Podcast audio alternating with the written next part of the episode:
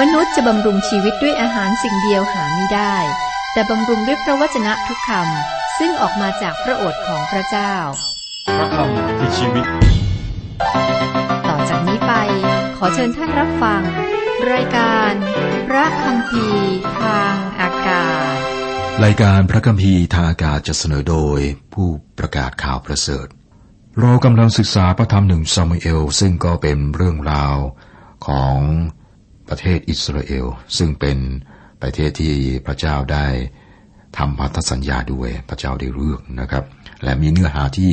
น่าสนใจนำมาปรับใช้กับตนเองคริสจักรครอบครัวชุมชนสังคมได้อย่างมากมายครับ ตอนที่แล้วหนึ่งซามูเอลบทที่ 19 บทที่ 19 ถึงข้อ 17 นะครับ เป็นเรื่องพันธสัญญาระหว่างดาวิดกับโยนาธาน และการติดต่อสื่อสารโดยใช้วิธียิงธนู เพื่อที่จะให้ดาวิดรู้ถึงท่าทีของกษัตริย์ซาอูลที่มีต่อดาวิดผลปรากฏว่าซาอูลนั้นมีท่าทีที่จะฆ่าดาวิดและต้องหาทางที่จะฆ่าดาวิดให้ได้ ก็ติดต่อสื่อสารด้วยการยิงธนูให้ดาวิดรับทราบนะครับ จากข้อ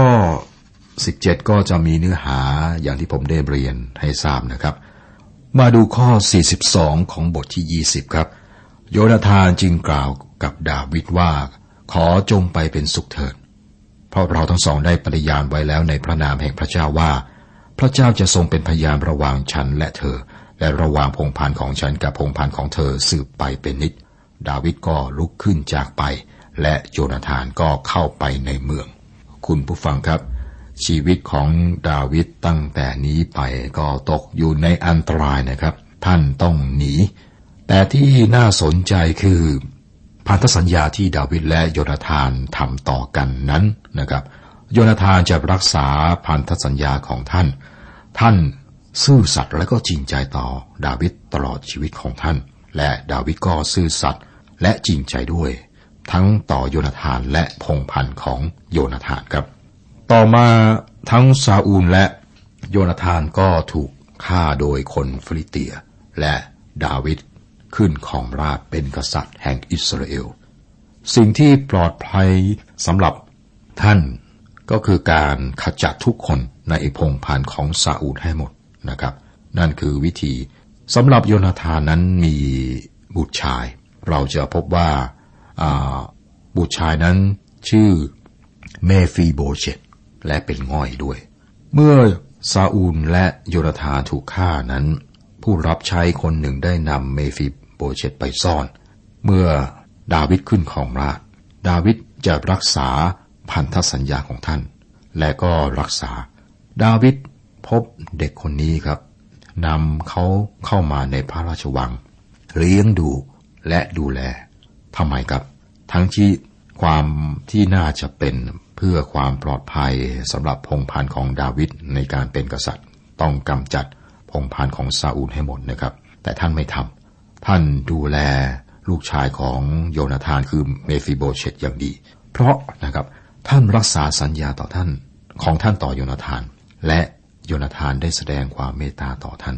ดาวิดได้แสดงความเมตตาต่อเมฟิโบเชตเพราะเห็นแก่โยนาธาน พระเจ้าทรงสำแดงความเมตตาแก่เรา เช่นเดียวกันเพราะเห็นแก่องค์พระคริสต์เจ้า ไม่ใช่เพราะสิ่งที่เราทำหรือ เพราะว่าเราเป็นใครที่ทำให้พระองค์ได้ต้องช่วยเรานะครับ แต่เราได้รับความรอดเพราะว่าสิ่งที่พระคิดได้กระทำเพื่อเรายอนบทที่สามข้อสิบหกบอกว่า เพราะว่าพระเจ้าทรงรักโลกจนได้ประทานพระบุตรองค์เดียวของพระองค์ เพื่อทุกคนที่วางใจในพระบุตรนั้นจะไม่พินาศแต่มีชีวิตนิรันดร์เพราะว่าพระบุตรคือพระคริสต์ได้ทรงสิ้นพระชนแทนเรา พระเจ้าจึงพอพระทัยในเราเพราะเห็นแก่องค์พระคริสต์นั้น หลังจากดาวิดและโยนาธานได้คุยกัน โยนาธานกลับไปพระราชวัง คิดว่าท่านคงเศร้าเสียใจมากเพราะท่านรู้แน่ แล้วว่าพระราชบิดาของท่านตั้งพระทัยที่จะฆ่าเพื่อนรักของท่านครับ บทที่ 21 หัวเรื่องหลัก ดาวิดนำบริหิตมาเกี่ยวข้อง ดาวิดรวบรวมทหาร ซาอูลทรงประหารบริหิตของพระเจ้า ดาวิดนำบริหิตเข้ามาเกี่ยวข้อง บทที่ 21 ข้อหนึ่งแล้วดาวิดก็มาหาอาหิเมเลกปุโรหิตเมืองโนบ และอาหิเมเลกออกมาหาดาวิดตัวสั่นอยู่ พูดกับท่านว่าทำไมท่านจึงมาคนเดียวและไม่มีผู้ใดมากับท่าน ดาวิดโดดเดี่ยวมากนะเมื่อท่านหนีจากซาอูล แม้ทหารของท่านอยู่กับท่าน แน่นอนครับท่านไม่ได้โดดเดี่ยวในความหมายนั้น ท่านโดดเดี่ยวที่ไม่มีใครในกลุ่มของท่าน มีสภาพเหมือนกับท่านครับ ข้อสองถึงข้อสี่ดาวิดจึงพูดกับมหิโมเลกปุโรหิตว่า พระราชาทรงบัญชาข้าพเจ้าให้ทำเรื่องหนึ่ง รับสั่งแก่ข้าพเจ้าว่า อย่าบอกเรื่องนี้ซึ่งเราใช้เจ้าไปกระทำนั้นแก่ผู้ใดให้รู้เลย และด้วยเรื่องซึ่งเรามอบหมายแก่เจ้านั้นข้าพเจ้าได้นัดหมายไว้กับพวกคนหนุ่ม ณที่แห่งหนึ่ง ท่านมีอะไรติดมืออยู่บ้าง เราขอขนมปังข้าพเจ้าสักห้าก้อน หรืออะไรอะไรที่มีที่นี่ก็ได้ ปุโรหิตนั้นตอบดาวิดว่าข้าพเจ้าไม่มีขนมปังธรรมดาเลย แต่มีขนมปังบริสุทธิ์ ขอแต่คนหนุ่มได้อยู่ห่างจากผู้หญิงมาแล้ว ก็แล้วกัน ขนมปังที่มีอยู่คือ ขนมปังหน้าประพักครับ ซึ่งปุโรหิตเท่านั้นที่รับประทานได้ และในเวลาเฉพาะเท่านั้น คือเมื่อเปลี่ยนขนมปังในวันสบาโต ข้อ5ข้อ6และดาวิดก็ตอบท่านปุโรหิตว่า ที่จริงเมื่อเราทั้งหลายออกไปปฏิบัติงาน ผู้หญิงก็ถูกการให้ห่างจากเราอย่างทุกครั้งการเดินทาง ธรรมดากายของคนหนุ่มก็บริสุทธิ์อยู่แล้ว ยิ่งวันนี้กายของเราก็ยิ่งบริสุทธิ์กว่า ดังนั้นปุรหิตจึงมอบขนมปังให้แก่ดาวิดเพราะที่นั่นไม่มีขนมปังอื่นนอกจากขนมปังที่ตั้งถวาย ซึ่งเก็บมาจากหน้าพระพักพระเจ้า เพื่อวางขนมปังใหม่ในวันที่เก็บเอาขนมปังเก่านั้นออกไป แม้ว่าอิสราเอลมีศาสนาที่พระเจ้าประทานให้ และขนมปังนี้ได้ถวายเพื่อใช้ในพิธี มีคนหิวที่ต้องการอาหารที่นั่น ในการให้ขนมปังแก่ดาวิดและคนของท่านปุรหิตได้ทำผิดตัวอักษรของธรรมบัญญัตินะครับ แต่ไม่ผิดวิญญาณของธรรมบัญญัติพวกฟาริสีได้ท้าทายพระเยซู ในสมัยของพระเยซู เกี่ยวกับการทำผิดธรรมบัญญัติพระเกรกก็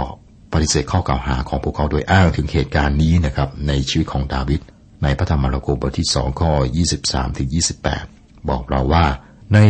วันสาบาโตวันหนึ่ง พระองค์กำลังเสด็จไปในนา และเมื่อพวกศิษย์ของพระองค์กำลังเดินไปก็เด็ดพระองค์เข้าไป ฝ่ายพวกฟาริสีจึงถามพระองค์ว่า ดูสิทำไมพวกศิษย์ของท่านจึงทำการซึ่งต้องห้ามในวันสบาโต ระองค์จึงตรัสกับเขาว่า พวกท่านยังไม่ได้อ่านหรือ ซึ่งดาวิดได้กระทำเมื่อขาดอาหารและอดอยากทั้งท่านและพระพวกด้วย คือเมื่อคือคราวเมื่ออบิอาธาเป็นมหาปรุหิต ท่านได้เข้าไปในพระนิเวศของพระเจ้า และพระประทานขนมปังหน้าพระพักที่กฎหมายห้ามไม่ให้ใครรับประทาน เว้นแต่ผู้ปรุหิตเท่านั้น และยังซ้ำส่งให้คนที่มากับท่านรับประทานด้วยพระองค์จึงตรัสแก่เขาว่า วันสบาโตนั้นทรงตั้งไว้เพื่อมนุษย์ ไม่ใช่ทรงสร้างมนุษย์ไว้สำหรับวันสบาโต เหตุฉะนั้นบุตรมนุษย์เป็นเจ้าเป็นนายเหนือวันสบาโตด้วย พระธรรมมาระโกบทที่สองก็ยี่สิบสามถึงยี่สิบแปดสิ่งที่พระเยซูตรัสในสมัยของพระองค์คือว่า ถ้าดาวิดสามารถทำได้และมันถูกต้อง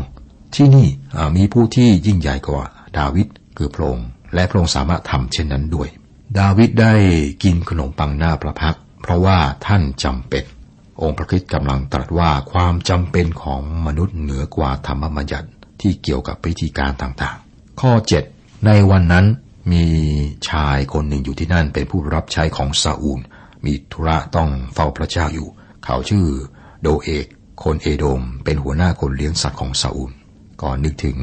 สมัยของพระเยซูสาวกของพระองค์ก็มีหลายคนครับ แต่คนหนึ่งที่ทรยศก็คือยูดาสอิสคาริโอต ในที่นี้ครับก็มีกับคือโดเอกเป็นคนเอโดม เขารับใช้ซาอูล และคนนี้จะทรยศดาวิดและมาปรุหิต ดาวิดบอกถึงชายคนนี้อย่างมากนะครับ ในพระธรรมสุรดีบทที่ 52 ถ้าอ่านสุรดีบทที่ 52 ก็จะเป็นเรื่องเกี่ยวกับโดเอกคนเอโดม ข้อ 8 และดาวิดกล่าวแก่อหิเมเลกว่า ถ้าไม่มีหอกหรือดาบมาติดมืออยู่สักเล่มหนึ่งหรือ ด้วยข้าพเจ้ามิได้นำดาบหรือเครื่องอาวุธติดมาเลย เพราะราชการของพระราชาเป็นการด่วน มีผู้บอกว่าราชการของพระราชาเป็นการด่วน หมายความว่าการรับใช้พระเจ้าต้องเร่งทำแต่ว่าพระเจ้าไม่ทรงเร่งรีบในสิ่งใดนะครับ พระเจ้าใช้เวลาอย่างมากกับชีวิตของดาวิด ดาวิดจะได้รับการสั่งสอนและก็ฝึกหัดในถ้ำนั่นคือวิธีการขององค์พระผู้เป็นเจ้านะครับ พระองค์ไม่รีบร้อน ผู้นำของอิสราเอลที่ยิ่งใหญ่อีกคนหนึ่งคือโมเสส โมเสสก็รีบร้อน ท่านต้องการปลดปล่อยคนอิสราเอลจากการเป็นทาส และใช้เวลารีบร้อนนะเสียเวลาไป 40 ปี ก่อนเวลาที่พระเจ้ากำหนด โมเสสยังไม่พร้อม พระเจ้าให้โมเสสอยู่ในถิ่นทุรกันดารและฝึกโมเสส และสั่งสอนโมเสสเป็นเวลาถึง 40 ปี กว่าที่โมเสสจะพร้อมนะครับ พระเจ้านำพระบุตรของพระองค์เข้ามาในโลกเป็นเวลา 33 ปี ก่อนที่ พระบุตรนั้นจะถูกตรึงไถ่บาปมนุษย์ที่ไม้กางเขน พระเจ้าไม่เร่งด่วน พระองค์ทำการอย่างช้าๆและอดทน เราเองนะครับเป็นผู้ที่เร่งด่วน เราเองต้องเรียนรู้ที่จะรอคอยองค์พระผู้เป็นเจ้า เราทุกคนครับต้องเรียนรู้เรื่องนี้ ดาวิดต้องเรียนรู้เรื่องนี้ด้วยครับ พระเจ้าฝึกคนของพระองค์ให้เป็นอย่างนั้นพระองค์สอนความอดทนแก่ทุกคนที่พระองค์ใช้ พระองค์เคลื่อนไหวและทำงานอย่างช้าๆ ถ้าเราต้องการดูวิธีการทำงานของพระเจ้านะครับ ก็ดูว่าพระเจ้าใช้เวลามากเพียงไรในการทำเพชร งานของพระเจ้านั้นไม่เร่งรีบ นี่คือวิธีการของพระเจ้า ดาวิดบอกสิ่งที่ไม่จริงในบทนี้ครับ เพราะว่าดาวิดไม่ได้ทำราชการของพระราชา ข้อ9บุรหิตนั้นจึงกล่าวว่าดาบของกอริอัตคนฟิลิเตีย ซึ่งท่านฆ่าเสียที่หุบเขาเอลานั้น ดูเถิดยังห่อผ้าอยู่ที่ข้างหลังเอโฟดถ้าท่านต้องการดาบนั้นจงเอาไปเถิด นอกจากเล่มนั้นแล้วก็ไม่มีดาบอื่นอีก และดาวิดกล่าวว่า ไม่มีดาบอื่นเหมือนดาบเล่มนั้นแล้ว ขอให้ข้าพเจ้าเถิด น่าสนใจครับคุณผู้ฟัง น่าสนใจที่ดาวิดใช้สริง เมื่อตอนสู้กับโกริอัตตอนนั้นท่านอายุน้อย และก็ ต่อมาท่านได้อยู่ในพระราชวังเป็นเวลานาน ท่านคงจะไม่ชำนาญในการใช้สริงอีก ตอนนี้ครับ ดาวิดต้องการดาบ และท่านใช้ดาบของโกริอัตเพราะว่าดาบอยู่ที่นั่น ข้อสิบและดาวิดก็ลุกขึ้นในวันนั้นหนีจากซาอูลไปหาอาคิดพระราชาเมืองกัดดาวิดหนีจากซาอูลให้ไกลที่สุดเท่าที่จะไกลได้ไปหาอาคิด เมื่อดาวิดมาถึง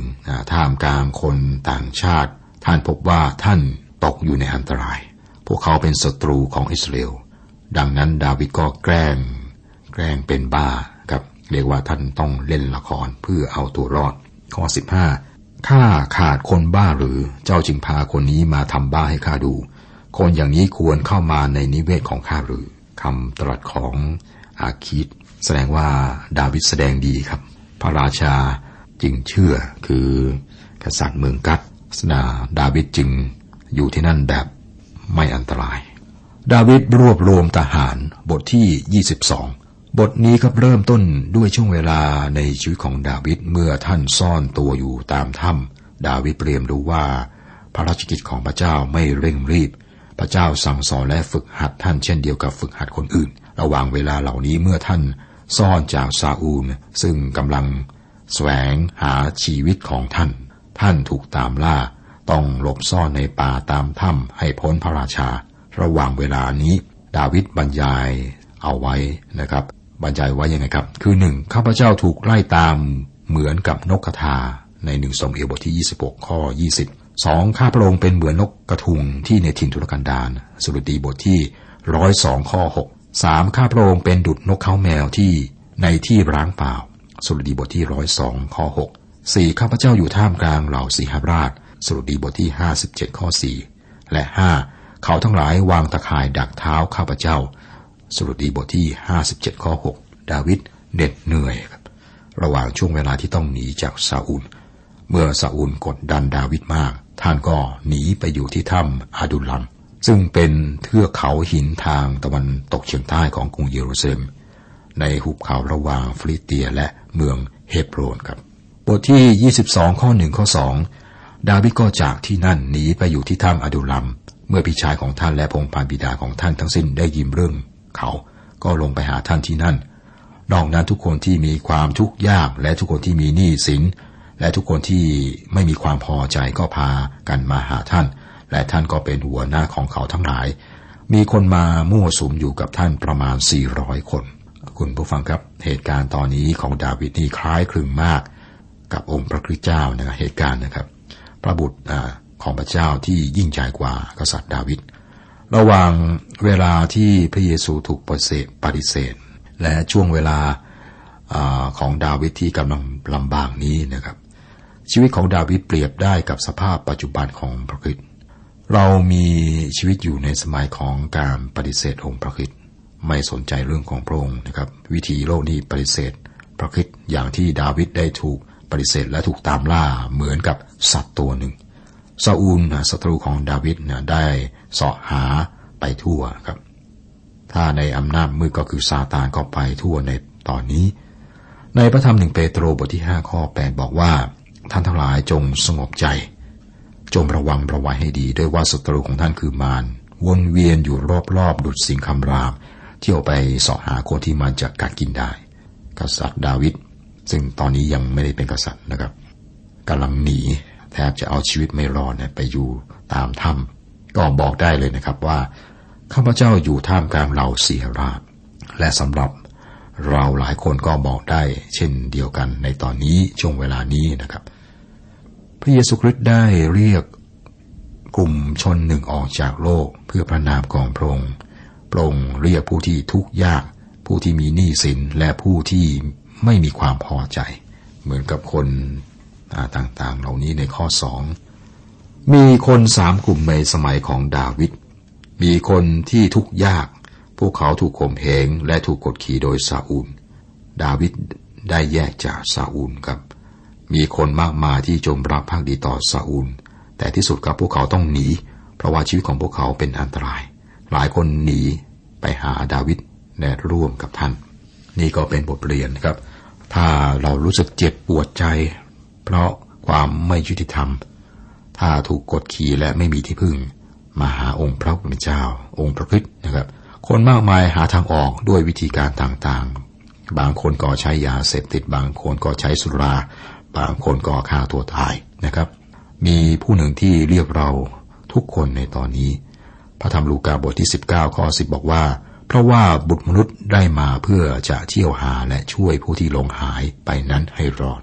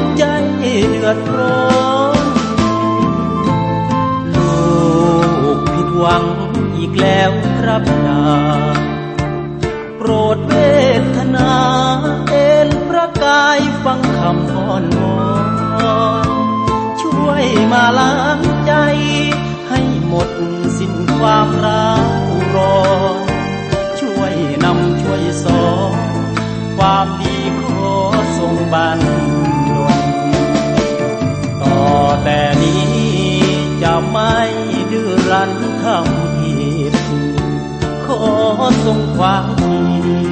อย่างใจไฟทางมืดมน ดุดดังไก่น้อยสุขใต้ปีกแม่ของตน ลูกผิดกี่หน สุดทนทุกใจแทบตายลูกกลับมาหาพระบิดาโปรดทรงเยียวยา รักษาใจที่ใกล้สลายช่วยพันบาดแผลถึงแม้ลูกผิดพลังไป ลูกยังมั่นใจ อยู่ใต้ร่มรักประค